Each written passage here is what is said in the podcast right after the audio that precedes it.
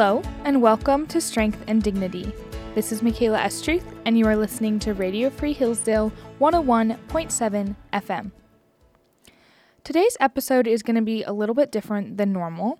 Normally, I would present an article that I found from the website Ms. Magazine and go through the argument presented in that article and then respond with my own points and argument and just try to correct the thinking of our modern age, especially involving women and especially in the feminist movement. However, I was sitting thinking about what I was going to talk about today and scrolling, and I realized that the name of this show is Strength and Dignity and that I don't think I talk about the Word of God as much as I could or should. And so I decided that I wanted to look at strong and dignified women in the Bible during various episodes throughout this semester. So I'll still probably be doing some article analysis in some episodes, and then other episodes we'll be looking at a specific biblical figure in the Bible and how she demonstrates strength and dignity, how we can learn from her, what we should imitate, what we should maybe not imitate, and just really go dive back into scripture and really study what the word says about women because that's where my beliefs come from, and I just wanted to share that. So I'm going to start off by going back to Proverbs 31, verse 25, which is the verse behind the title of this show, Strength and Dignity. That verse reads Strength and dignity are her clothing, and she laughs at the time to come. Obviously, I took just from the beginning part strength and dignity, but I love the ending. She laughs at the time to come because in this world we get very stressed out and stirred up with fear and doubt and just not being able to accomplish everything, not being able to get things done, fear of the unknown, what's going to happen, what does this mean? And it says that this woman is not fearful. She, in fact, laughs at the time to come. The future does not scare her, it does not determine her actions now. Um, instead, her strength and her dignity are what define her. So, lots of people reject the Bible as misogynistic or oppressive towards women. But I want to change that point of view because, in fact, the Bible is the greatest book that talks about the value of women and it gives the value and importance and beauty of women from its very beginning verses especially during the time it was written, in contrast to the cultures around, the Bible stood out as very pro women and, in fact, encouraging towards women, whereas many of the cultures were, in fact, misogynistic or saw women as lesser than men, under men. Men were able to divorce their wives, kill their wives, all of that. Um, and that is not accepted in the Bible. And in fact, the Bible praises a strong and dignified woman and a woman for fearing the Lord. So, therefore, studying and considering the faithful, dignified women of the Bible is instructive to us today. We can imitate who they are, what they did, and what is praiseworthy.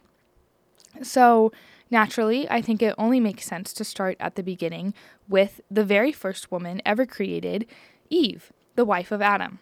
She is the first woman to appear in the Bible, and many people may want to jump right in with Genesis 2 because that's when she is her creation is detailed in Genesis 2, and her name is given at the end of Genesis 3. But I want to start in Genesis 1.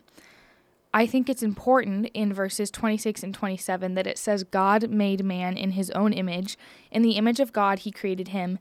Male and female, he created them. It's important because women bear the image of God, as do men.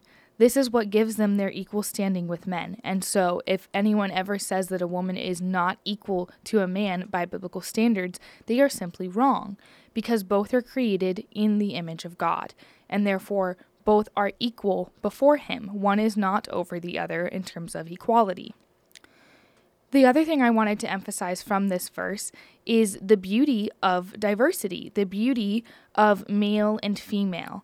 And I don't mean that in a strange way, meaning the image of God is male and female. What I'm saying is that the Lord is glorified in complementary uniqueness.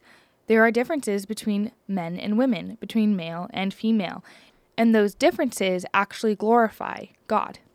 Looking at it from another perspective, no person is the exact same to any other person.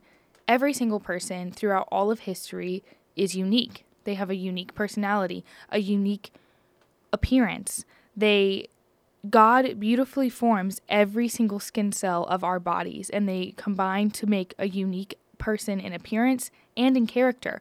And this uniqueness throughout history, this uniqueness of every single individual, is beautiful because it glorifies God, because He is the creator. It's like an artist who creates different types of art, different pictures through painting or oil painting or drawing, sketching, etc. An artist doesn't create the exact same picture every time he sits down to paint. In fact, he creates something new every single time. And that's what makes his talent so unique and each of his works so beautiful. He would not be praised as beautiful or accomplished if he created the exact same product every single time. Instead, he's praised because of the differences. So it's important that God created men and women in the image of God and that he made them unique before each other and before him, and that he makes every single man or woman unique in his image nonetheless. Another important thing that we get from Genesis 1 is that God gave them both a command. This command was not just given to Adam and then passed on to Eve, therefore, somehow changing the hierarchy or, or making Adam go in between God and Eve. Instead, he commanded both of them to be fruitful and to multiply, to have dominion over the earth. This is a partnership, it is a dual responsibility, and therefore it is a dual responsibility when they fail. Okay, so now diving into Genesis 2. God creates man and breathes into him the breath of life. But in verse 16, he says, It is not good that man is alone. This verse is in complete contrast to his continual praise of creation. He's been saying throughout chapter 1, it is good, it is good. And at the end, he said, it is very good. And now he says, it is not good. And he says, I shall make a helper for him, fit for him. And I just love the verses that follow when Adam sees Eve for the first time. And this is not in a sexual way or in a, a lustful way, but his words are truly joyful at her appearance. He says, this is at last bone of my bones and flesh of my flesh. She shall be called woman because she was taken out of man. And so this just reminds us of the joy of community that human beings were made for one another, were made to grow together and to love one another and be share responsibility and share love between each other. Okay, so now we're going to dive into Genesis 3, the infamous chapter where Adam and Eve fall. They are deceived, they are tempted, and they fall. And many blame Eve for the fall. They say Satan sought out the weaker vessel, he isolated her, and attacked. That's what any enemy would do. He's strategic. And so this means that, according to the Bible, a woman is weaker or not as strong as a man. But the Bible makes it clear that both Adam and Eve hold responsibility for the fall. In fact, the sin is ultimately upon Adam because of his failure for leadership. He's held to a high expectation because he is made the leader of the two of them, not in an unequal way, but simply as bearing that responsibility. And we quickly see the natural tendency of a human being to shift blame. Um, and that's exactly what Adam does. He says to the Lord, The woman who you gave to me brought me the fruit and I ate. He's blaming both God and Eve and saying it's not my fault. Um, it's it's a tendency and a habit that all of us do as human beings, but I especially want to emphasize that sadly it's a habit that many men do when they are faced with conflict, with confrontation, they shirk their responsibility. They, especially men of our culture, seek from confrontation, seek to run and hide from the duty that they have. And the best example I can think of is sadly in the abortion industry, in the unexpected pregnancies and the simple lack of men stepping up and saying, I am responsible for this and I'm going to make this right. I am going to care for this child. I'm going to care for his or her mother. And instead, we have men running away and saying, This is not what I wanted. This was a mistake. It's not my fault. And leaving the woman helpless. And of course, that's why the abortion industry is thriving and ahead and taking women's money because they have nowhere else to go because they have been left in the dust. So, going back into Genesis 3, the Lord pronounces some curses upon Adam and Eve and the serpent. And upon the woman, we're just going to look at specifically, he says she will have pain in childbirth. And he says, Your desire shall be for your husband, and he shall rule over you. And lots of people kind of argue about what this verse means. What does desire mean? And what it, what I understand it to mean is that she is desiring his role. She's desiring the the power, if you will. She she sees it now as a power difference and a difference in responsibility, and therefore desires his role and desires to oppose his decision. In fact, one translation says, Your desire will be contrary to your husband, meaning you want what he does not. You want to do something different. And the really important part about all of this is that this is a new struggle in their relationship. This struggle, this conflict, was non existent prior to the fall. And so, therefore, the conflict, the frustration of man being the head and women being under is a result of the fall. And it, it, it refuses to see the beauty in that relationship that was there before the fall. This is not something that is new that God is introducing. This is not a new relationship. He's simply saying there will be conflict. And in fact, there's conflict not just on the woman's side, there's not just a desire for his role, but there's also abuse of a man's role and and rightful complaint and hurt and pain from a man who who does not lead well, and that was not present before the fall. So at the end of Genesis 3 in verse 20, Adam calls the woman Eve. She's not been given this name before. And the word Adam, the Hebrew word Adam, is literally just translated mankind or man in general. So we call him Adam as his name, but in fact that means man. And so Eve is translated what what the text says is because she is the mother of all living and the Hebrew word Eve is translated life giver. And this is one of my favorite parts about Eve, uh, about her qualities, because I see life giver as one of the greatest and unique responsibilities of a woman that is only given to a woman. She gives life. She has the beautiful privilege of giving life. And women give life in multiple different ways. So, obviously, we can talk about physically even in pregnancy, she's giving life. Her body is nurturing and caring for a growing child. And then in childbirth. And then also in relationships, in her interaction with others. You do not have to be a mother in order to give life. Women naturally have a care for other people, a nurture and a love and an outpouring of oneself for others that is different from the way a man loves others. And finally, as a mother, women are life giving in the raising of children. She is self sacrificing. And that is the key aspect, one of the key aspects of being a woman. Women are praised for this quality. In Proverbs 31, verses 26 to 28, it says, She opened her mouth with wisdom, and the teaching of kindness is on her tongue. She looks well to the way of her household, and does not eat the bread of idleness. Her children rise up and call her blessed her husband also, and he praises her.